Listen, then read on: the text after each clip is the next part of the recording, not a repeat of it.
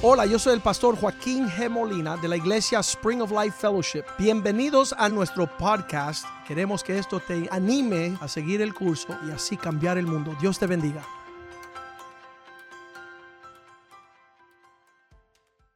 Padre, te pedimos tu bendición sobre la palabra, te pedimos que tú la uses para bendición a tu pueblo. Estamos aquí en la casa de Dios, en el templo, aquello que se llama el santuario del Dios Altísimo, reunido como tu pueblo, celebrando, adorando, alabando tu nombre, Señor. Es el lugar donde tu palabra sale conforme tú la has dado para cumplir el propósito por el cual tú la envías y que sea de provecho a nosotros, Señor, para alcanzar sabiduría para poder caminar a la luz de el entendimiento de, de tus propósitos. Pedimos, Señor, que tu palabra no retorne vacía, que sea una buena semilla sembrada en un buen corazón, que dé un buen fruto, y así vamos a poder gozar y caminar con libertad en los propósitos tuyos, Señor. Te damos gracias por aquello que tú llamas abundancia, la bendición, aquello que tú añades sin tristeza aquellos que te buscan y te adoran, oh Dios. Pedimos, Señor, que tú te glorifiques y que cuando escuchemos estas palabras tú añade a ella la fe y la esperanza, Señor. Que tú podamos ver la palabra de Dios como aquellas palabras que envía un Dios que nos ama infinitamente, que nos quiere abrazar, guardar, proteger y proveer para que nosotros tengamos paz y gozo y la abundancia de todas las cosas para disfrutarlas. Te damos gracias, oh Dios. Te adoramos de esa forma. En el nombre de Jesús te lo pedimos. Amén y amén. Cuando vemos el corazón de Dios en esta prédica que yo titulo El corazón y las palabras de un padre, ah, muchos no tienen la dicha de haber tenido y si, lo han, si han tenido un papá no han entendido el propósito de un padre, pero el diseño del Señor es súper importante. Él nos da un padre para en cada familia que exista un héroe, aquella persona que sirva como un ejemplo el cual podemos imitar. Y Él lo hace bien claro cuando Él le dice a su pueblo en los diez mandamientos en Éxodo 20, versículo 2, Él empieza a decir a su pueblo, esta es la instrucción, la primera instrucción que le da Él después de 400 años que no habían escuchado de lo que Dios deseaba con ellos, Él envía una palabra sobria en Éxodo 20, versículo 2 hablando estas palabras a Moisés, yo soy tu Dios que te saqué de la tierra de Egipto, la casa de servidumbre. Los saco de esclavos a la libertad, no a las cadenas de Egipto en esa tierra de servidumbre donde había oscuridad y había cosas bien extrañas, y Él les saca de ahí para libertarlos, a llevarlos a una tierra prometida, y Él les instruye en el versículo 3, el primer mandamiento, no tendrá dioses ajenos delante de mí.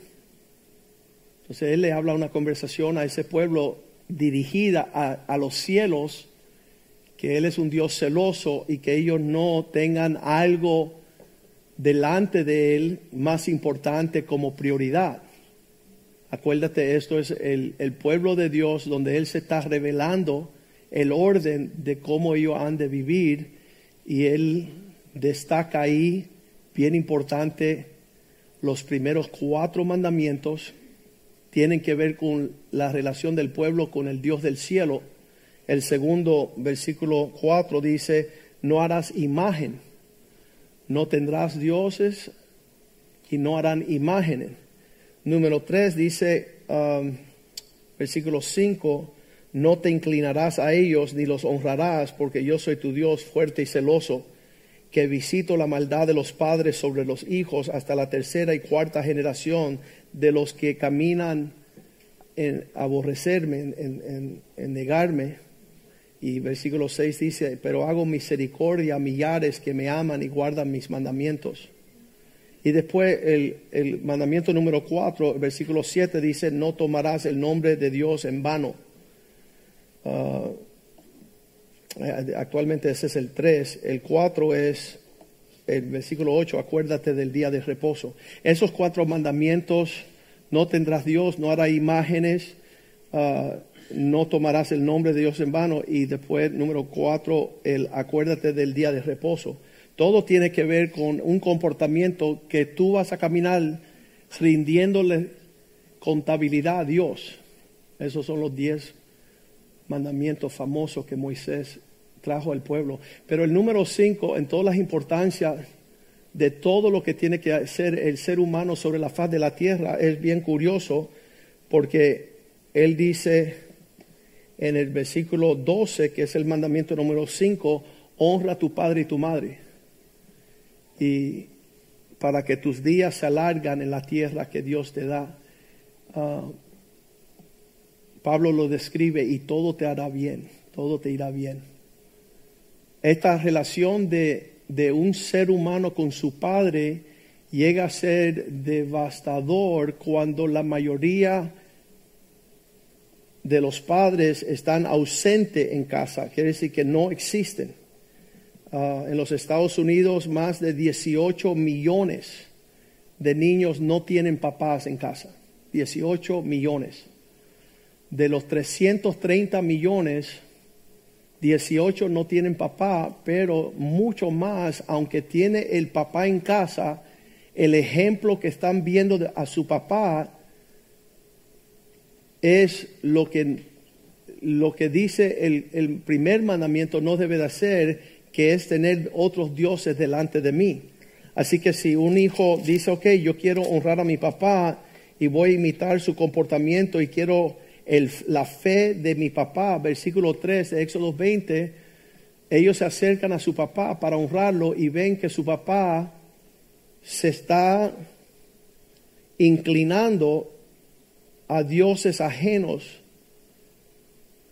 Y eso es devastador porque eso es una idolatría. En otras palabras, la idolatría es poner algo de más valor, donde se dedica más tiempo y te utiliza más recursos en importancia. De hecho, donde tú pasas la mayoría del tiempo, ese es el Dios donde tú inclinas para adorar. Para muchos es su trabajo, su profesión. Y la confianza de ellos es que su profesión y los ingresos de su trabajo van a resolver para ellos en el día del problema. Y los hijos se acercan a los papás para ver a quién adoran y, y aunque hoy día se usa menos, las personas no tienen una estatua, una imagen donde ellos se inclinan, pero hemos tenido que saber el lugar donde tú le pones más valor a una situación, sea tu trabajo, sea un pasatiempo, un deporte. Hay, papás que no se pierdan un juego de pelota. Están ahí horas, horas, horas. Y se conocen todas las estadísticas. Y ven todos los jugadores y se acuerdan cuándo comenzaron y cuándo. Y no se aprenden ni un versículo bíblico. Dice que no, que no son buenos con la memoria, pero se conocen todos los deportes. Ah, había un boxeador en, Cuba que se llamaba Kid Chocolate. Y las personas te hablan de toda su carrera y todas sus peleas y en qué inning, en, qué, ¿cómo le dicen? En, en qué round noqueaba a sus oponentes. Y se conocen todo, pero de la Biblia cero. Y sus hijos se acercan para ver sus padres y no se acuerdan de nada. Y, realmente es devastador porque Dios había puesto en cada hogar un héroe que podía mostrarle a la familia la prioridad de una relación con Dios. De su corazón brotaba, sus palabras hablaba, él comentaba. Estábamos hablando de ayer, estábamos con los hijos de Gary y Amanda. Gary Jr. es un enano así, la hermanita más chiquita así, y no hablan los dos. Y, y cada vez que le dicen que no algo, se ponen bravos se van, se, van marchando bien enojados. Y yo sé que no hablan ni ellos comunican, pero ellos entienden. Y yo los miré y les dije, hey Gary, el gozo del Señor, tu fortaleza. hablarle la palabra de Dios y enseguida se le quitó ese espíritu de, de enojo y, y de tristeza. Pero si no hay un padre que esté hablando las palabras de Dios, están marcando sus hijos en una forma torcida. Y ahí es cuando Dios se preocupa que nosotros no seamos tan distantes en conocer este relato. Este Dios que dio los diez mandamientos, los primeros cuatro tienen que ver con una relación con Dios. No tendrás dioses ajenos, no harás imagen, no tomarás el nombre de Dios en vano, guardarás el sábado, los primeros cuatro mandamientos. Cuando Él le habla a los seres humanos de su comportamiento en la tierra, Él le dice esas palabras, honren a su padre y a su madre para que todo le vaya bien sobre la faz de la tierra. En Malaquías 4, que es el último libro en el Viejo Testamento, ya habíamos leído Éxodos 20, que son los diez mandamientos. Ahora vamos al último libro del Viejo Testamento, cuando Dios termina con la dispensación de la ley, Él le deja escrito unas últimas palabras a su pueblo de una importancia tremenda de todas las que Él le puede decir. Él dice, acuérdense antes del día terrible, Malaquías 4, versículo 6 versículo 5, uh, dice, he aquí yo os envío el profeta Elías, un mensajero de Dios, antes que venga el día grande y terrible del Señor. Antes de que todas las cosas culminen en la historia, yo les mandaré un mensajero ungido, profeta de Dios, con un mensaje, versículo 6, próximo versículo, que hará volver el corazón de los padres hacia los hijos. En otras palabras, si esto no viene de un papá y pasa de generación de generación a los hijos, lo que se forma, dice, y el corazón de los hijos hacia los padres, no sea que yo venga y resulte que la tierra exista el caos y la plaga de la maldición. Y cuando uno ve las estadísticas de un papá que está ausente o un hijo pródigo, desobediente, rebelde, tú ves la expresión de las estadísticas que son horrendas sobre la faz de la tierra. Vamos a comenzar con esto. El comunismo, la ideología comunista es el resultado de un huérfano que empezó a pensar en el comunismo, en el comunismo el primer precepto de esa ideología es cortar a Dios de la ecuación. Entonces, no puedes tener comunismo con la existencia de un pueblo que, que crea y sirva al Dios del cielo, porque donde hay luz no puede haber tinieblas. Y lo primero que hace el comunismo es destruir la fe la confianza y la búsqueda, la celebración de adorar a Dios. ¿Quién inventó tal cosas? Y esos son hijos huérfanos que, que aborrecieron a los padres. Nace una ideología tremenda que destruye las naciones. Y después tenemos los musulmanes. Tú dices, ¿y quién trajo el Corán y la fe musulmán? Un huérfano. Un hombre que no tenía una relación paterna donde no tenía bendición, también hace así y manifiesta la plaga sobre el mundo llamado el musulmán, el Islam, la práctica de aquellos que siguen a este Mohammed. Ah, y, vemos nacer la oscuridad tenebrosa de una fe que, que es, es bien oscura, bien, bien horrible en el contexto de la bendición. No solamente los ateos, digo, los comunistas, los, los musulmanes, los ateos, cuando ellos hacen los estudios, cuáles son los proponentes del ateísmo en el mundo, aquellos A en contra, Teo, Dios, quiénes son aquellos que están en contra de Dios más que cualquier otra persona sobre la faz de la tierra, es la expresión de aquellos que no honran a papás el ateísmo, no poder relacionarte con el Padre que está en el cielo, así que es mejor decir que no existe. Y todos esos frutos de esas tres, ateísmo, comunismo, comunista y los musulmanes, es el fruto de lo que está hablando Malaquías 4, 6. Que la tierra será herida con la maldición de aquellos corazones de padre que no se conectaron con los hijos y los hijos que no se conectaron con sus papás. Las matanzas en los Estados Unidos más grandes, si tú tomas todos esos hombres que hicieron estas matanzas que acaban con la humanidad, entrar en una escuela y empezar a dispararle a los niños en su rostro, son hijos sin papás.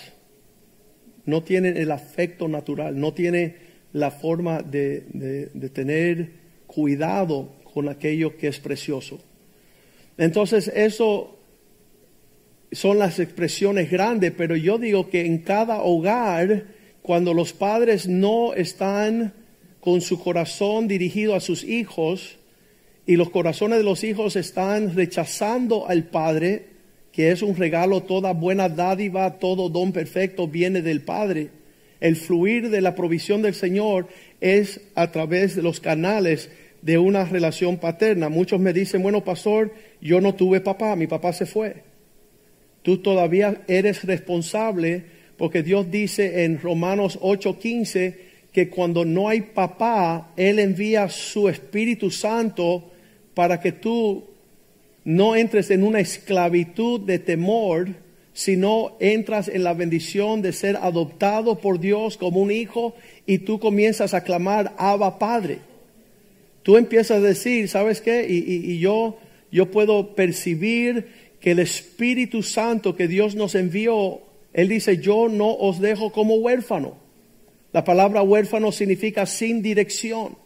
Tú no tienes quien te habrá puesto el ejemplo. El Espíritu de Dios es dispuesto de guiarte y darte gran herencia en el propósito de Dios. Cuando Él dice, aunque tu padre y tu madre te dejara con todo y esto, Dios te recogerá. Dios te va a abrazar de una forma espectacular.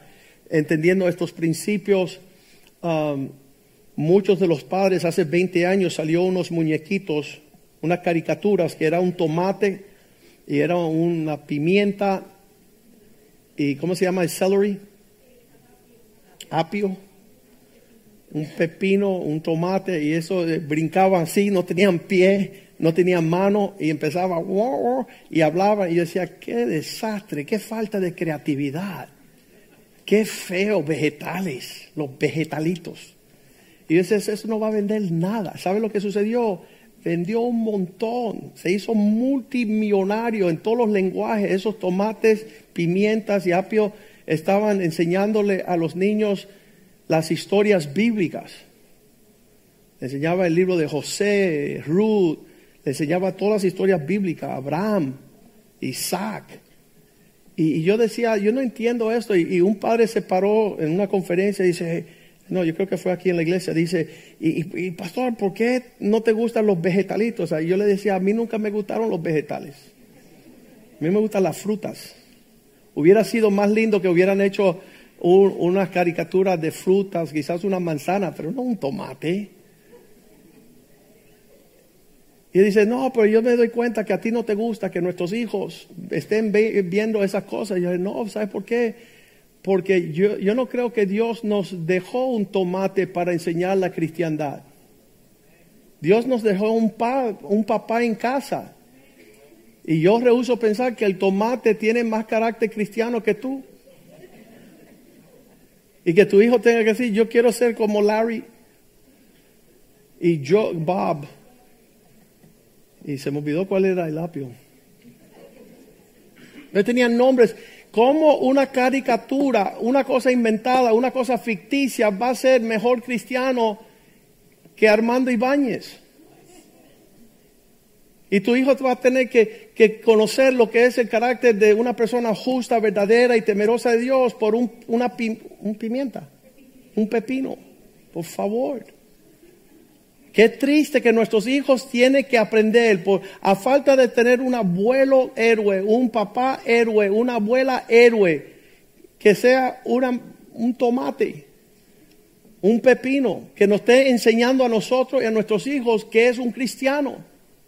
Y eso lo pone en un plano de fantasía o ficticio. Y Dios quiso que nosotros fuéramos algo palpable en casa. Ser justo como mi papá, no como el pepino. Ser generoso como mi mamá y no como la, el apio, el tomate. Entonces, estos principios Dios nos dio a nosotros para no desviarnos del camino. Y tristemente nuestros padres pésimamente han dejado palpar el carácter cristiano para poder seguir el ejemplo como la fe de nuestros padres. Salmo 127, versículo 4, dice como flechas en manos de valiente, como saetas esa flecha va directo al blanco si está en manos del valiente. Si está en manos de un cobarde, no hay cómo librarnos de nuestros enemigos. Flechas en manos de valientes son hijos habido en la juventud. Me encanta el versículo 5. Ellos sabrán cómo hablarle a los enemigos en la puerta cuando enfrenten la batalla. Bienaventurado el hombre que llena su aljaba de ellos. No serán avergonzados cuando hablen con los enemigos en la puerta. ¿Sabes qué defendía a los pueblos en tiempos antiguos sus dioses? Y los que tenían dioses falsos, imágenes falsas, no había protección. Todo lo que se levanta en casa que toma nuestro tiempo, nuestros recursos y nuestra atención es un ídolo. Dios dice, yo no quiero que tu tiempo, tus recursos y a tu atención vaya en pos de lo que no salva. Billy Graham dijo unas palabras hace tiempo que las personas decían, bueno, ¿cómo sabe, cómo, sabe que, es nuestro Dios? Porque no sabemos, bueno, él dice, donde tú pasas la mayoría de tu tiempo dedicada y donde él hizo así y sacó su, su cartera y dijo, ¿dónde va tu dinero? Ve dónde va tu dinero, dónde tú lo, hacia dónde tú lo, lo, lo, lo impulsas ¿Y dónde va tu tiempo? ¿Dónde va tu atención? Porque el diablo está loco por levantar ídolos para que tú vayas en pos. ¿Sabes por qué? Porque quedas sin protección. Es algo falso. Cuando tú clamas a Él, Él no llega al rescate. Salmo 115, David empieza a desarrollar toda la descripción de lo que te ofrece un, un ídolo. Mira lo que dice el Salmo 115, no a nosotros, oh Dios, no a nosotros, que no utilicemos en nuestra vida nuestros recursos, atención y tiempo en las cosas que no convienen, sino a tu nombre da gloria, porque tu misericordia está presente y tú eres un Dios verdadero. Tú, tú eres, tú respalda aquellos que vienen a ti, versículo 2, porque, porque han de decir los, las gentes dónde está su Dios. ¿Quién te está ayudando? seguramente no va a ser un ídolo. No va a ser algo que tú levantas como uh, objeto de tu atención, enfoque de tu atención, preocupación de tus deseos, donde la mayoría de tus recursos va en ese, en ese lugar, versículo 3, cuando los pueblos digan dónde está su Dios, tú puedes decir, mi Dios está en el cielo y Él hace todo lo que Él quiere. Todo lo que quiso ha hecho. Y a mí me encanta ver la presencia de la cercanía de Dios a nuestras vidas, cómo Él viene celoso para defender aquello que le pertenece a Él. Nadie se mete con lo que le pertenece a Dios. Sin consecuencias graves. Versículo 4. Pero los dioses de ellos, los ídolos de ellos, hechos de plata y de oro, son hechos como obra de las manos de los hombres. Ahí tú ves la diferencia. Eh, Dios es real, Él no es creación de ningún hombre, Dios es el que crea, pero los ídolos lo crean los hombres. Yo, yo le puedo decir a los jóvenes de esta iglesia, dime dónde tu papá dedica la mayoría de su tiempo. Ese va a ser el Dios de su padre. Mi papá no sale del trabajo, ese es su Dios. Mi papá no sale de los deportes, ese es su Dios. Mi papá no sale de los juegos, ese es su Dios. Mi papá no sale del alcoholismo, ese es su Dios. Ellos crean aquellos que las cosas que le dan tiempo, va a tener su atención y va a consumir sus recursos. Ese es el temor de ir en pos de dioses ajenos, porque te alejan del propósito de Dios. Y ahí versículo 5 dice, ellos tienen boca, mas nunca vas a escuchar una palabra de esos dioses que tú has acumulado y tú levantas. Tienen boca, no hablan, tienen ojos, no te pueden alertar, no van a ver, no van a brindarte asistencia en cómo debes de caminar. Un pueblo sin visión perece. Le doy gracias por las veces que Dios vio por mí. Y tú dices, ¿cómo Dios vio por ti? Proverbios 20:20 dice que el que maldice su padre y su madre, su lámpara será apagada en oscuridad tenebrosa. Cuando tú sabes honrar a tus padres en lo que ellos te hablan, eso alumbra para que tú tomes mejores decisiones en pos de honrarlos a ellos. Pero si estás buscando un ídolo, dice, tienen ojos, mas no ven. Pero cuando tú te acercas a tu papá, a tu mamá, tu figura paterna y tú le dices, ¿qué ves tú? Esa es la canción de Pastor Rivera. Señor, ¿qué ves? ¿Qué ves, Señor? Y, tantas las veces que nos acercamos a Dios para que Él vea por nosotros, estás confiando en Él que Él te va a libertar. Eh, eh, Dios sabía que los padres son imperfectos cuando Él le dice, ustedes siendo malos, le dice a los hombres, saben dar buenas dádivas a sus hijos. Qué, horrible. Él sabía que, el hombre eh, tenía, eh, le faltaba el ser perfecto en sus decisiones, pero ahí Dios compensa, porque Dios sabe que nuestros padres están limitados, pero cuando empezamos a honrar a nuestros padres, las limitaciones de nuestros padres se compensa con la bendición de un Dios que está viendo tu interés en agradarle a Él. Y yo le decía así al Señor como adolescente, yo le decía, Señor, yo no confío en mi papá, pero yo te confío en ti y todo lo que mi papá dice lo voy a hacer para honrarte a ti. Y cada vez que yo hacía eso, me iba bien la decisión que tomaba. Cada vez que yo, sin entender, yo decía, yo no lo entiendo, pero voy a obedecer voy a escucharle, voy a caminar en la dirección de su bendición, de honrarlo a Él para que yo vea la gloria de Dios. Y así fue y ha sido toda mi vida. En vez de que esa lámpara se apaga en una oscuridad tenebrosa, cada vez que yo bendecía a mis papás y a mi mamá en obedecer, honrarlos, se me aprendía la lámpara y el consejo de Dios fue de provecho y fue de bendición. Pero ellos teniendo ojos no ven. Salmo 115, versículo 5.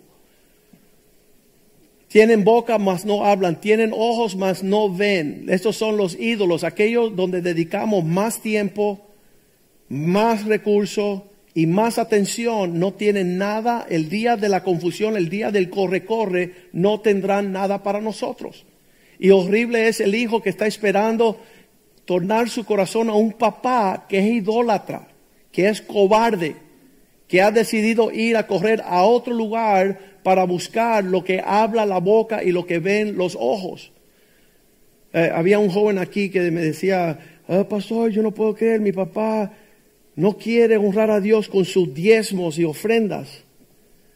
Él era, el papá era joyero, era un hombre rico.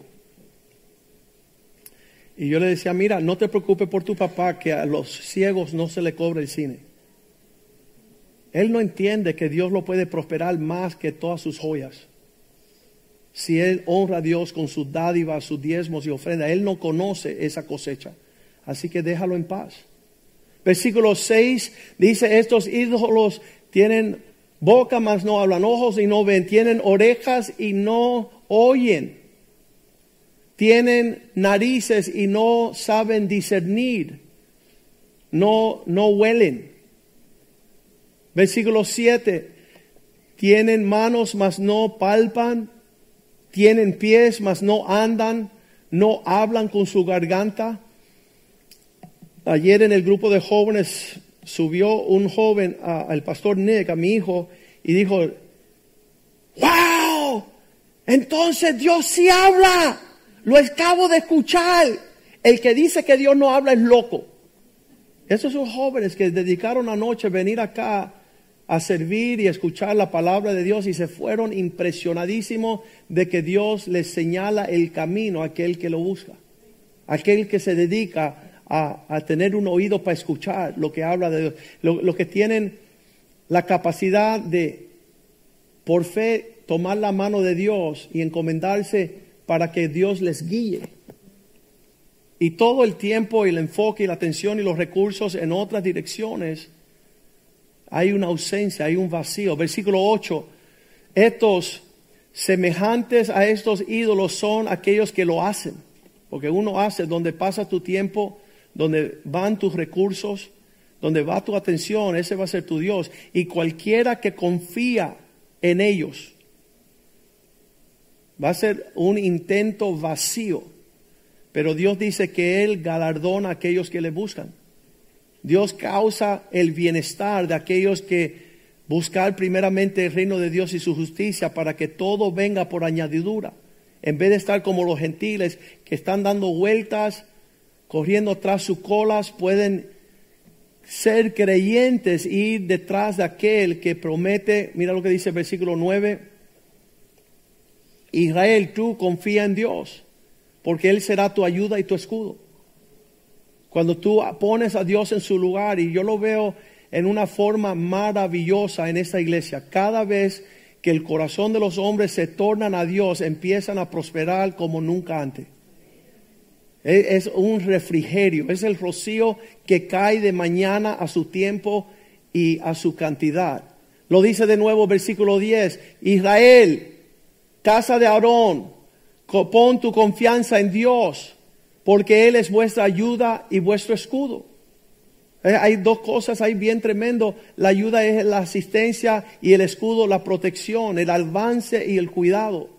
Puedes avanzar mucho y no tener cuidado y te quitan lo que tienes. O puedes no avanzar y tener un escudo, pero no, no tienes que guardar porque no tienes ayuda.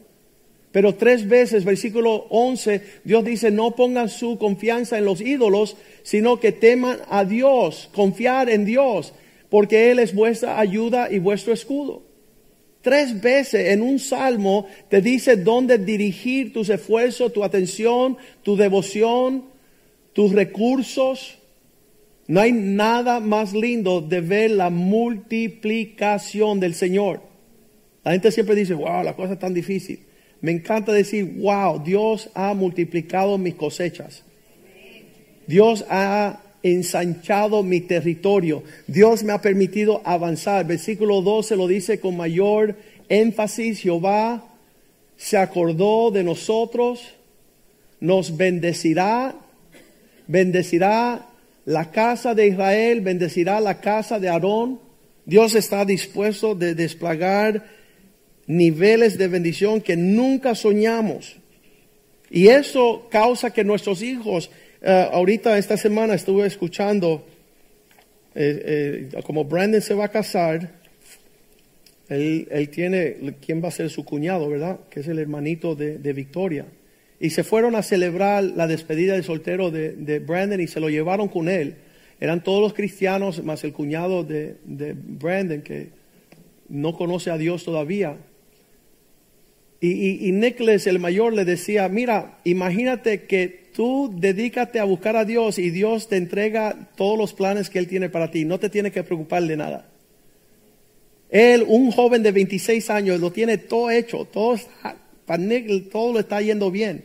Y él está testificando a otros jóvenes y él le dice, no te tienes que preocupar solamente de buscar a Dios y Él tiene toda tu necesidad. No te tienes que tener, no tener, no tienes que tener ansiedad por la vida. Y yo escuchaba el consejo que él daba y él lo daba con la certeza, no solamente que se le enseñó de niño, pero lo está viviendo ahorita como adulto. De saber que si él está adorando el verdadero Dios, él tiene toda la ayuda y la protección que él va a necesitar el resto de su vida. No tiene preocupación. Y qué lindo es tener esa confianza si los padres pueden señalarle el camino a sus hijos. Súper importante, esa es la confianza que ahorita estoy batallando con mi hija. Le dije a mi hija, ¿sabes qué? Los 22 años que acaba de cumplir, ella cumplió 22 hace una semana. Estos 22 años que tú acabas de cumplir, tú has visto la fidelidad de Dios sobre nosotros sin falta. Tú puedes tener confianza que Dios ya tiene tus preocupaciones. Ya Dios está proveyendo tu necesidad y tú puedes estar confiada que Él es un buen Dios. Versículo 13, bendecirá a los, Él bendecirá a los que le temen, a pequeños y grandes. Me encanta el próximo versículo. Versículo 4. No tus ídolos, sino Dios aumentará bendición sobre vosotros, sobre vosotros y sobre vuestros hijos. Habrá provisión al final de tu busca del Señor que vendrá sobre vuestros hijos. Versículo 15. Bendito vosotros de Jehová que hizo los cielos y la tierra Versículo 16, los cielos son los cielos de Dios y Él ha dado la tierra a los hijos de los hombres. No alabarán, versículo 17, los muertos al Señor, ni cuantos desciende al silencio. Pero nosotros, versículo 18, bendeciremos a Dios desde ahora y para siempre. Aleluya y amén. Hace tiempo no escuchamos de estas prédicas que nos hablan de los ídolos, nos hacemos los guiados. ¿Sabe lo que es lo guiado? Tenemos nuestro corazón y nuestra devoción en las cosas que no concierne a Dios y pensamos que Dios se pasa por alto en no observar. Cuando estamos leyendo las historias de los reyes, hay un rey que se llama Ezequiel, otro que se llama Manasé, otro que se llama Amón. Ezequiel, el padre de Manasé, Manasé el padre de Amón y Amón el padre de Josías. Estos cuatro reyes son el bisabuelo, el abuelo, el papá y el hijo. Y cuando vemos que Osías llega a ejercer su reinado en Segunda de Reyes 22.1, él nace a los ocho años cuando él nace a los ocho años, lo pusieron a reinar sobre Jerusalén y reinó 31 años, 8 y 31, 39 años tuvo de rey. El nombre de su madre fue Gedida, hija de Adaya de Boscat.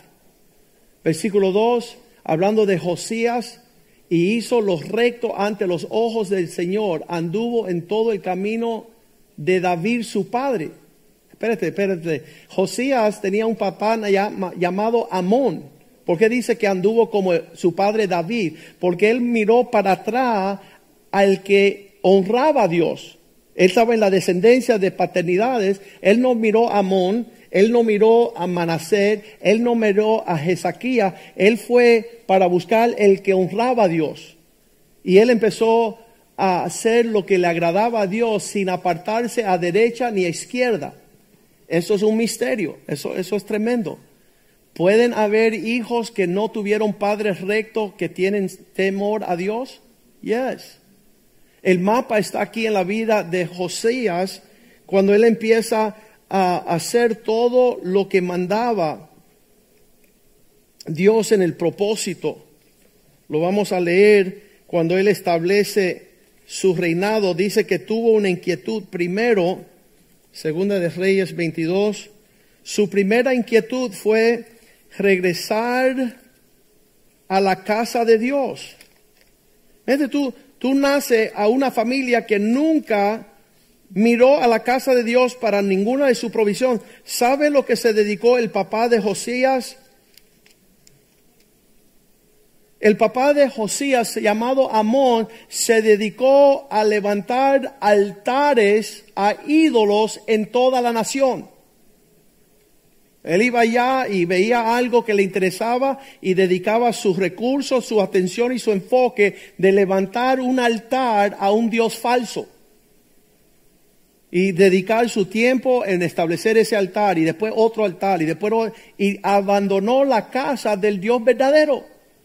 A tal nivel que dice la palabra de Dios que cuando él había ejercido su reinado, escuche esto, versículo 3, a los 18 años del rey Josías, 8 y 18, 26, envió el rey al escriba a la casa de Dios, diciendo, versículo 3, su corazón enseguida tornó hacia ir en pos de un lugar que necesitaba reparación, que estaba destruido, y que estaba olvidado. Este joven rey, en vez de correr atrás de los altares de sus padres, decidió ir a la casa del Señor, diciéndole al escriba, versículo 4, ve al sumo sacerdote y dile que recoja el dinero que le trae a la casa de Dios que han recogido del pueblo guardianes de la puerta.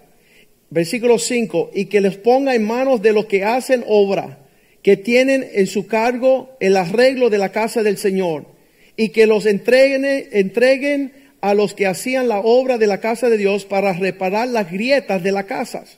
Carpinteros, versículo 6, maestros, abañiles para comprar madera, piedra de cantería para reparar la casa de Dios y que no se les tome en cuenta del dinero cuya maneja en las se les confiará porque proceden con honradez.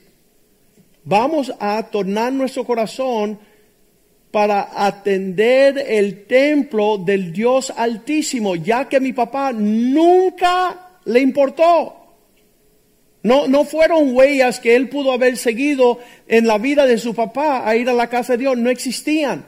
Pero en él había un corazón deseoso él no entendía mucho, él no conocía la Biblia, él, él, no, no tenía eso como trasfondo. Muchos de nosotros no tenemos eso como trasfondo. Yo quisiera, yo quisiera haber tenido un librito escrito por mi abuelo, que es un hombre. Si yo lo hubiera tenido, yo me hubiera ahorrado los primeros 20 años de mi vida. Porque hubiera tenido unas marcas y unas huellas claras para la bendición. Tuve que tomar aguas amargas y negras por no tener huellas. Pero mis hijos me cuentan, papá, nunca hemos gustado ni una gota de trago amargo. No lo necesitábamos. El año pasado Brandon dijo, ¿sabes qué, papá? La forma que tú y mami adoran a Dios fue tan atractivo que el mundo no nos, no nos era llamativo. Nunca hemos estado en una discoteca, nunca hemos estado en un baile mundano, nunca hemos fumado un cigarro ni, ni nada. No hemos tomado droga, no hemos probado alcohol. Nuestra vida está limpia, sin mancha. No tenemos, como dicen, el pesar de haber fracasado. ¿Por qué? Porque nos marcaron los linderos en una forma gloriosa. Nos enseñaron el temor de Dios, nos enseñaron a adorar. Ellos decían, um, este lugar es como la antesala de nuestra casa. Vivimos más aquí que en nuestra casa. Decían, papá, no hay una litera por atrás para ir a dormir. Porque ellos se criaron en la casa de Dios. Y yo les puedo decir algo, nunca nuestros hijos nos dijeron, ¿por qué pasamos tanto tiempo aquí? Ya que estamos cansados, queremos ir a casa. Cuando ellos crecen y son adultos, yo les digo, mira, ya ustedes están en la universidad, están estudiando su profesión, dejen la responsabilidad de las cosas de Dios para dedicarse a sus prioridades, sus estudios. Y los tres me dijeron, no way, Jose. Nos es necesario servir a nuestro Dios. En la casa de Dios nos es necesario estar. Este joven que no tuvo huellas, que no tuvo ejemplo, hace el esfuerzo de restaurar la casa de Dios en los asuntos. ¿Sabe lo que sucede allí cuando están arreglando la casa de Dios? Versículo 8 dice que encontraron el sumo sacerdote, no sabía ni qué estaba haciendo el sumo sacerdote en ese tiempo, si no estaba leyendo el libro de la ley de la casa de Dios. Entonces él dijo el sumo sacerdote al escriba, he encontrado un libro de la ley en la casa de Dios. Versículo 9, viniendo luego el escriba al rey, dio cuenta al rey, tus siervos ya están trabajando, ya se ha recogido el dinero, se ha hallado el templo, se está entregando el poder de lo que hacen la obra, que tienen su carga el arreglo de la casa de Dios. Asimismo, escriba Safrán declaró al rey diciendo, el sacerdote me ha dado un libro y lo leyó Safrán delante del rey. En su búsqueda de, de arreglar el templo físico, entró ahora a otra etapa donde el libro del Señor se le abre y empieza a leer el escriba y el rey escuchando esas palabras Dice, escuchando esas palabras, versículo 11, cuando el rey hubo oído las palabras del libro del rey, de la ley, rasgó sus vestimentas. Él escucha por primera vez, no había escuchado nunca esta cosa, y él escucha esta palabra, no tendrá dioses ajenos delante de mí, dice el Señor. Y empieza a rasgar su ropa como diciendo, la fregamos. Estamos en grandes líos. Dios, la ira de Dios viene sobre nosotros ferozmente porque Él es un Dios celoso que visita la maldición de los padres sobre los hijos hasta la tercera y cuarta generación de aquellos que me aborrecen y Él rasga sus vestidos escuchando esas palabras.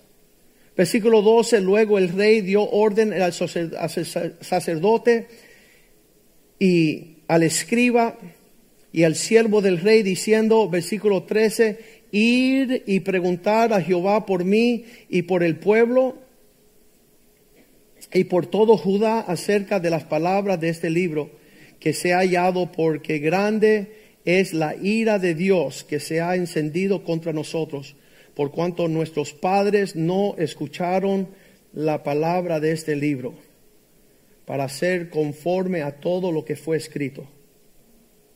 Y dice que cuando salió el, escriba y el sacerdote fueron a la casa de una que se llamaba la profetisa Hulda. Y allí cuando llegaron a la casa de Hulda a hablar con ella, versículo 15, y ella les dijo, así dice el Señor Dios de Israel, decirle al varón que os envió a mí, a Josías, así dice Jehová, aquí yo traigo sobre este lugar y sobre aquellos que moran todo el mal de que le hablé en este libro que han leído. Por cuanto, versículo 17, me dejaron a mí y quemaron incienso a dioses ajenos, provocándome a ira. Con toda la obra de sus manos, mi, mi ira se ha encendido contra este lugar y no se apagará. Mira lo que dice el 18. Mas el rey de Judá, que os ha enviado para que preguntase a Jehová, le dirá esto, así ha dicho Jehová, el Dios de Israel, por cuanto tú oíste la palabra del libro, oíste la palabra del libro, versículo 19, y tu corazón se enterneció. Hay, personas aquí que escuchan esta palabra y empieza su corazón a ser más tierno. Y dice, ok, voy a quitar todo lo que me está robando el tiempo, mis recursos, mi atención, y, voy a entregárselo a Dios como prioridad porque Él es el que me protege, Él es el que me provee, Él es el que me avanza y me bendice. Tu corazón se enterneció y te humillaste delante de Jehová cuando oíste lo que yo he pronunciado contra este lugar y contra sus moradores, que vendrán a ser asolados y malditos, y rasgaste tu vestido y lloraste en mi presencia. También yo te he oído, dice Jehová. Por tanto, he aquí, yo te recogeré con tus padres y serás llevado al sepulcro en paz y no verán tus ojos lo que yo traigo sobre el lugar. Y ellos dieron respuesta al rey. Que es tremendo que hoy pueda haber una persona como Josías que no tuvo papá, que no tuvo huellas, que no tuvo ejemplo, que decide abrir y su corazón, ir a la casa de Dios, a reparar su relación con la casa de Dios, con los asuntos de avanzar la obra del Señor. El libro se le abre, él empieza a tener un intercambio con el Dios del libro y, y, se humilla delante de este Dios y dice la palabra de Dios que él empezó a tener reformas donde él empieza a, a leer más y se da cuenta que hay algo que se llama la Pascua y él empieza a restaurar la fiesta del Señor y empieza a abrirse los cielos y tener una herencia según aquellos que escuchan las palabras y el corazón de un papá. Todo eso en las manos de una persona. Mira lo que dice aquí en Crónicas. Vamos a ir a segunda de Crónicas 34, 35. Dice que él empezó a cambiar todo el entorno del reino a tal forma que él repara el templo, él restaura, buscar de la ley del Señor, empieza a buscar, eh, qué lindo que, fue a buscar a una mujer como Clarita, ¿verdad? Eh, eh, dime qué, qué significa, tú que caminaste con Dios tanto tiempo, interprétame lo que estoy leyendo. Yo creo que dice que estoy en problema, pero tú sí sabes. Y él dice, sí, estás en problema. Pero Dios vio tu misericordia, Dios vio tu ternura. Dios vio que te humillaste, Dios, Dios vio que eso te traspasó. Cuando tú te alineaste con Dios, Dios dijo que Él va a librarte y te va a guardar en paz y que tú y tu casa nunca verán calamidad. Eso es lindísimo. Un aplauso al Señor. Lindísimo que hay hombres que no teniendo ejemplo, no teniendo papá, no teniendo la marca, cuando ven lo que Dios establece, y este es el versículo favorito mío, Um, vamos a leer 35, no, 34, 33 primero. Segunda de, de, Crónicas 34, 33. ¿Qué hizo Osías? Segunda Crónicas 34, 33. Empezó a tumbar todos los altares que tenían sus padres Papá, no puedes poner nada delante de un Dios celoso. Tú tienes que levantar un altar al Señor y todas las abominaciones de toda la tierra de los hijos de Israel que hizo que todos los que se hallaban en Israel sirviesen a Jehová su Dios no se apartaron de en pos de Jehová, el Dios de sus padres, todo el tiempo que él vivió. Aquí yo y mi casa vamos a servir al Señor. Vamos a rectificar lo que no tuvimos en la vida de nuestros padres que decidieron tomar sus energías y su dedicación y su enfoque en otra dirección. No, no hicieron palpable es darle a Dios de la creación lo que le pertenece a Él. Los ídolos nos llaman en pos de ello, pero no tienen planes para nuestras vidas ni provisión para nuestros hijos, pero Dios sí. Dios sí se preocupa por nosotros. Él está atento para venir a nuestra ayuda y nuestra protección. Él es nuestro escudo y nuestra ayuda. En Él podemos confiar, en Él podemos depositar todo nuestro mérito. Dice allí en el capítulo 35 que Él restauró, versículo 18, las fiestas del Señor como nunca había sido celebrada antes de Él. Nunca fue celebrada una Pascua como esta en Israel desde los días del primer profeta Samuel. Ni nunca ningún rey de Israel celebró la Pascua tal como la celebró el rey Osías. Con todos sus sacerdotes, los levitas y todo Judá e Israel, los que se hallaron allí juntamente con los moradores de Jerusalén ¿Cómo, es que, que la fiesta más grande que se hace en tu casa no es de Dios? ¿Cómo es que Dios queda así como que pasado por alto y no se sabe los tiempos de su celebración. Nosotros tenemos que hacer la diferencia y comenzar a traerle a Dios lo que le pertenece a Dios. Y, yo le puedo decir nuevamente, entonces veremos los frutos de que de lo que eso equivale. Yo no creo que nosotros hemos llegado a ver la evidencia de una persona totalmente rendido a los pies de Cristo. Años atrás, el contador mío dice, oye Joaquín, cuidado, la, agencia de, de los impuestos de los Estados Unidos, este año tú diste como 60 mil dólares a la iglesia. Y no van a creer que tú eres tan dadivoso. Porque nadie le da esa cantidad de su presupuesto al Señor. Yo dije, bueno, ¿sabe qué? Que vengan y vean que yo estoy a los pies de mi Dios. Y le doy a Dios lo que le pertenece a Dios. No le puedo ser ladrón. Y en lo que yo estaba mencionando esta mañana, muchas personas dicen, ay, hay que hacer lo que Dios manda, si no, Dios te aplasta como una cucaracha. Y la gente, ay, nos están metiendo miedo. Yo digo, no, yo nunca he servido a Dios por el miedo que le tengo, sino porque no quiero perder lo bueno que Él me va a dar. No es un acto de temor. Ay, cuidado que te cogen fuera base. No, yo quiero estar en la plena gloria de su amor y su provisión. No hago las cosas porque me, me están, me están metiendo miedo. No es un asunto de miedo. Eso no es una buena cosa. Una persona que no se asusta meterle miedo.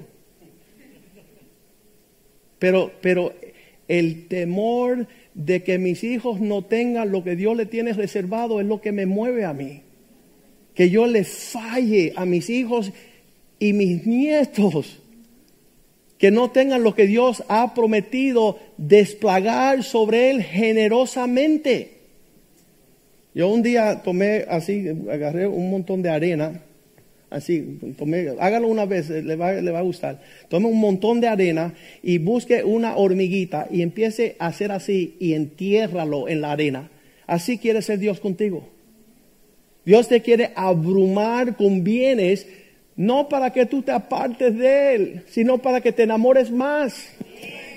Para que tú tengas una relación. Por eso dice el Salmo 115, ¿por qué dirán entre las naciones, ¿dónde está su Dios? Si no se le ve. ¿Sabes por qué no se le ve? Porque están sirviendo dioses falsos. Le están dando devoción. Teníamos unas hermanitas aquí al principio de la iglesia que eran devota de las novelas españolas, mexicanas. Pasaban ahí todas las tardes, ay, fulano y mengano, y mira, se dieron besos, ay, le fue infiel. No faltaba la infidelidad. Y a eso, y pero decían, no tenemos tiempo de ir a la iglesia. Se metían 10 horas hablando estupideces en el teléfono. No tengo tiempo de ver la bondad del Dios que me guarda, que me ayuda, que tiene misericordia de mí, que, que, me está viendo por delante. Dice que Él provee. Él ve las cosas antes de tu necesidad. Pero qué triste no servirle como Él se merece. Hombre de, trabajo, de negocio, está a la puerta de su negocio y llega el empleado, oye, nueve y cinco, llegaste cinco minutos tarde. cinco minutos. Y entonces él llega a la iglesia veinte minutos después. Y yo quiero estar ahí en la puerta diciéndole, hey brother, ya conozco cuál es tu Dios. Donde tú te preocupas por llegar temprano. Y por donde tú no te preocupas llegar, ni participar, ni consagrarte, eh, consagrarte, ni tener ternura, ni entender sus caminos. La gente dice, no entiendo a Dios. No entiende a Dios. ¿Y por qué entiende todo lo demás? ¿Por qué eres capaz de ser diestro en todo lo que no es bueno. Entonces, en eso, obviamente que nosotros llegamos a los caminos del Señor sin saber todas esas cosas. No sabíamos lo del sábado, de reposar, no sabíamos de congregarnos, no sabíamos de escudriñar la palabra de Dios.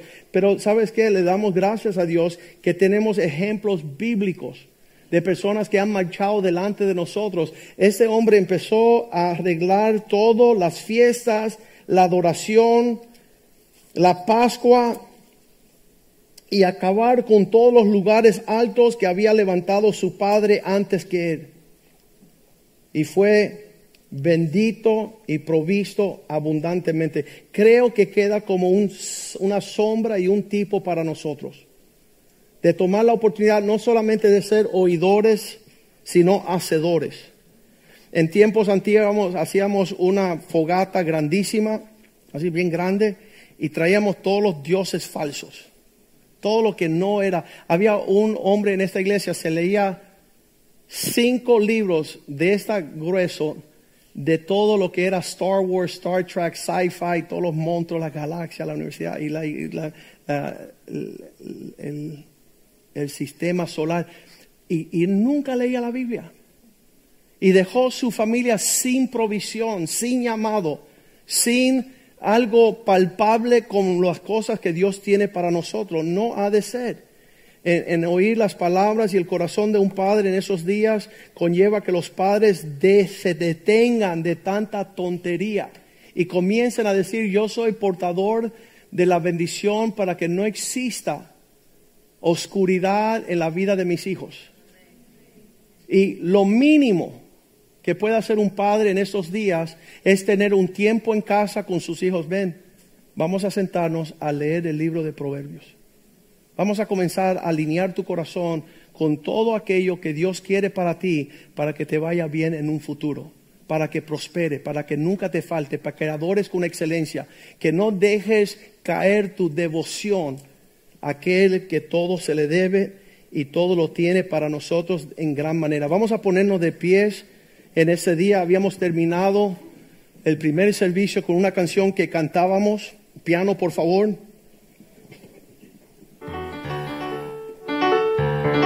Demos en su casa hoy nuestra alabanza al Señor.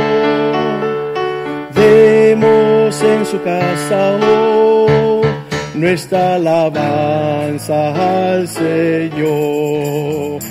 Y ofrecemos hoy a ti nuestra alabanza y adoración. Y ofrecemos hoy a ti nuestra alabanza de amor. Dígale al Señor. Demos en su casa hoy nuestra alabanza al Señor. Demos en su casa hoy nuestra alabanza al Señor. Y ofrecemos hoy a ti nuestra alabanza y adoración y ofrecemos hoy a ti nuestra alabanza de amor. Aleluya, Jesus, thank you Lord.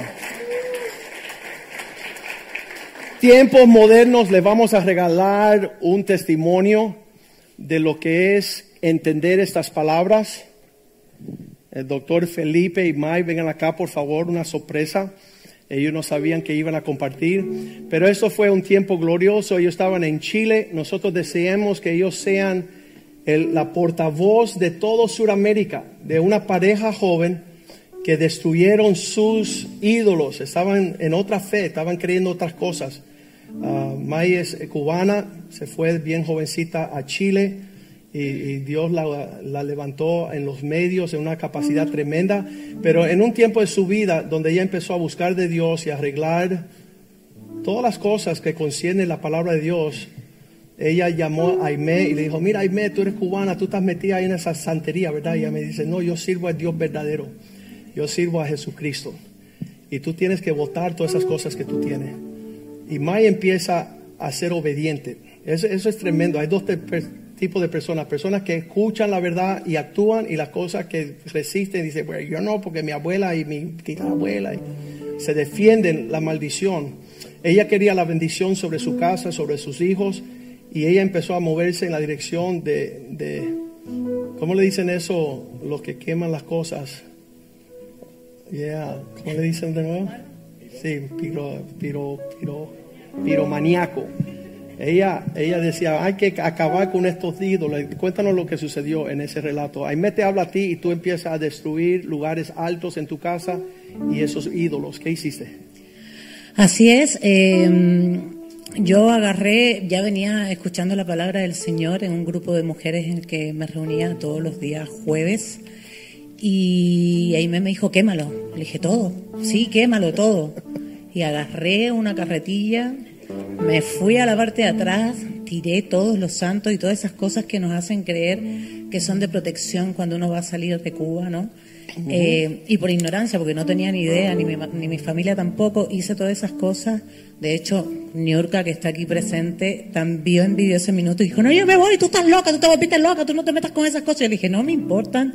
Yo ya había sentido a Dios con mucha fuerza en mi corazón. Yo estaba tratando de luchar en mis propias fuerzas, de cambiar un sistema que creía que con amor y con ganas y con garras y que Dios me había puesto en ese lugar para hacerlo, para cambiarlo, eh, que lo iba a lograr. Y después me di cuenta que no era yo, que eran las fuerzas de Dios, que Él era el que me estaba guiando, que Él era el que me estaba mostrando las cosas que estaba descuidando en mi vida que realmente eran importantes y agarré y prendí fuego. Estaba la líder espiritual, digamos, María José, a la que la bendigo todos los días y en este mes la llamé en honor a, a- a los pastores, ¿verdad? También hice el llamado a ella y le agradezco infinitamente. Y ella se puso muy nerviosa porque yo prendo esta carretilla y aquello estallaba y estallaba y creo que fue la primera vez en que el Espíritu Santo guió cada una de mis palabras y oré con una fuerza y con un convencimiento tan grande y con una emoción y una liberación tan grande que todo estallaba, todo explotaba y mi socio gritaba por otros lados porque sus ídolos estaban ahí, que eran sus autos y estaba cayendo los vidrios. La chispa estaba cayendo.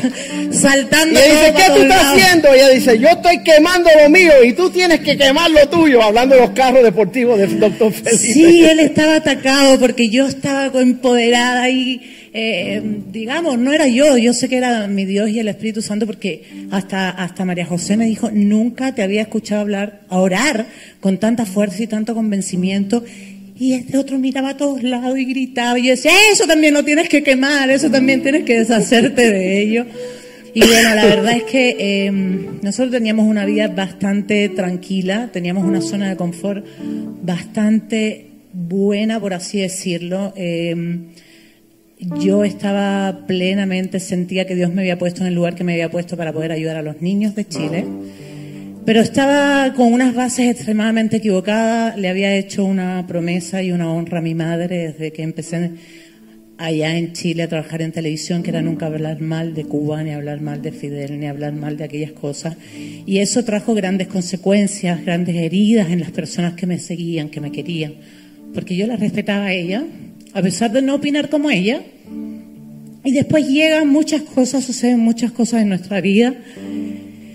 Y sentí que Dios me decía, y me mostró a mis dos hijos chicos, ahora, me los mostró gritándome, te encargaste de todos los niños de Chile, menos de nosotros.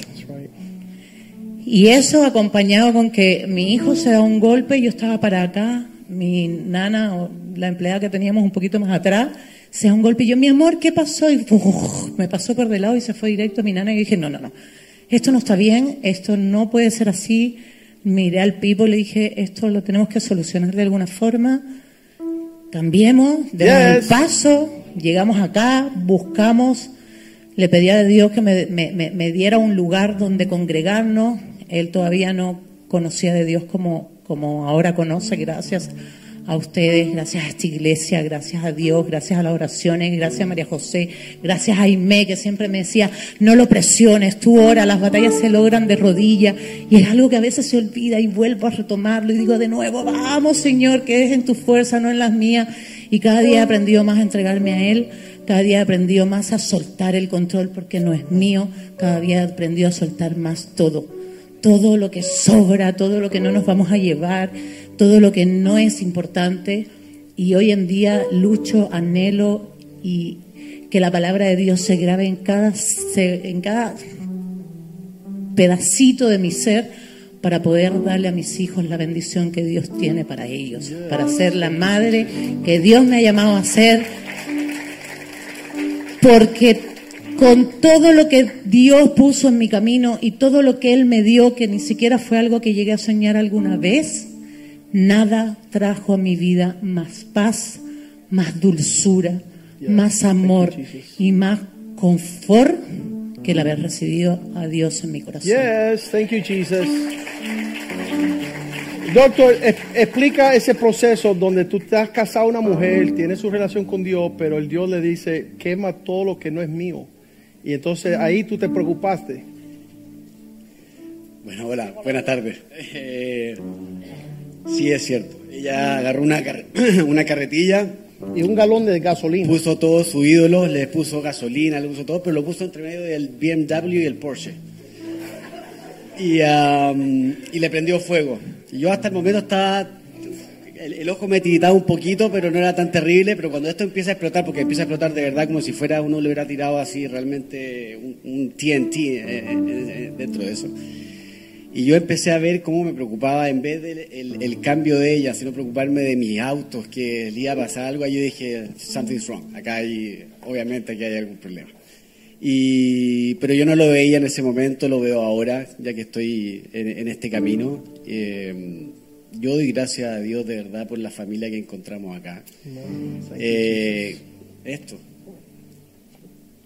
esto, le doy gracias a esto. O sea, pido todos los días que volvamos los días lunes a los What is a Man. Yes. Eh, realmente esto es la, la gracia de Dios y este camino es lo que nos ha hecho a nosotros los, la pareja más feliz del mundo, el de tener a nuestros niños, a nuestros niños acá eh, y de verdad se los digo, encontrar esta familia. Esta familia es lo que más nos ha llenado por lejos. Amén, amén, amén. Y gracias por esta bendición de ustedes y tratar de nosotros también darle la bendición a, a ustedes, porque realmente es algo que no, no tiene valor. O sea, es impresionante. Thank you, sir. Awesome. Igual podríamos cambiar la iglesia a Kendall, ¿ah? Dios le bendiga. Amen. Sabes que estábamos hablando que las personas cuando tienen un deseo de servir aquí en los complejos deportivos llegan dos horas antes del campeonato, antes del juego. Y en el parqueo hacen sus parrilladas y tiran la fútbol. Nunca hemos visto suceder eso en esta iglesia. Que lleguen dos horas antes y que se gocen con sus hijos aquí afuera y decir en unas horitas vamos a entrar a adorar, a celebrar, a alabar a nuestro Dios y Dios nos va a hablar nosotros y Él es la fuente de toda nuestra bendición y toda nuestra paz. Y creo que, que llegará el tiempo. Dice la Biblia en Isaías 2.2 que en los últimos días la casa del Señor acontecerá en los posteros días de los tiempos que será confirmada el monte de la casa de Dios como la cabeza de todos los montes y será exaltada sobre los collados y correrán a él todas las naciones. No tenemos que servir a dioses falsos. No tenemos que dedicar nuestro tiempo en las cosas que no conviene. Hagamos el esfuerzo como Osías a destruir esos montes altos que ocupan nuestro tiempo, nuestra atención y nuestros recursos. Y que tú puedas tener la confianza, le estoy dando lo mejor de mi vida a aquel que se lo merece todo. Muchas personas piensan que eso nos va a beneficiar a nosotros, los pastores, pero van a darse cuenta en verdad que van a ir cuesta arriba a los propósitos y las bondades de aquel que los llamó a servirle a Él. Triste es la nación cuyos hijos desatienden la importancia de llevar el peso del consejo de sus padres. Muchas veces en su vejez se acuerdan y dicen, tenía que haber escuchado a papá porque papá me había dicho, la palabra llegó a mí, no, no me olvido que esta fue la instrucción, esta fue la disciplina y, y no podemos pasar por alto. Yo por lo menos uno de los incentivos que tengo yo de servir al Señor con la pasión que tengo es que ninguno de nuestros antepasados dedicó toda su vida al Señor. Y yo quise dar un desafío a Dios, decir, ok, yo seré la primera generación que me entrego completo a los propósitos de Dios. La semana pasada estaban limpiando unos closets aquí atrás en la iglesia y encontraron todos mis diplomas de abogado. Y están por basura. Donde el mundo los pone y los presentan porque eso equivale a ser millonario en este país. Lo tengo trancado cogiendo polvo allá atrás porque quiero la gloria de Dios.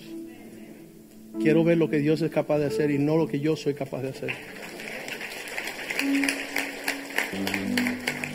Padre, te damos gracias nuevamente por tu bondad sobre nuestras vidas. Este mundo nos ofrece títulos, nos ofrece puestos, nos promete el alcance de prosperidad y éxito, pero nadie como tú, oh Dios. Que ellos confíen en sus dioses, que tienen ojos, mas no ven en la hora de la necesidad, tampoco corren a acudir para ayudarnos, Señor, pero tú sí, oh Dios. La evidencia que tú lo harás es que tú diste lo mejor en tu Hijo Jesús en la cruz de Calvario. Y Romanos 8:32 dice, juntamente con Él nos dará todas las cosas gratuitamente. Queremos servirte con lo que merita servirte, con lo mejor de nuestro tiempo, nuestros recursos, nuestra atención, pues eres un Dios celoso. Ayúdanos no levantar montes de abominación donde nosotros nos inclinamos y nos influye caminar bajo la opresión de la escasez y la necesidad, sino que David dijo bien, fui joven y ahora soy anciano y nunca he visto el justo desamparado ni su simiente que mendiga pan. Danos esa herencia, te lo pedimos. Y que esta semana sea oportunidad de levantar bandera y contar nuestro testimonio de las bondades de aquel que nos llamó de Egipto a una tierra que fluye con leche y miel, oh Dios. Gracias por la paz y el gozo y el amor que nos ha brindado, que el dinero no puede comprar. Gracias por la salud, oh Dios, de nuestros cuerpos, oh Dios. Gracias por guardar nuestra entrada y nuestra salida. Gracias por bendecir la tercera y cuarta generación y mil generaciones de aquellos de que te adoran y te honran y te alaban. Tu paz sea sobre tu pueblo, te lo pedimos en el nombre de Jesús y todos decimos amén, amén y amén. Salúdense en el amor del Señor.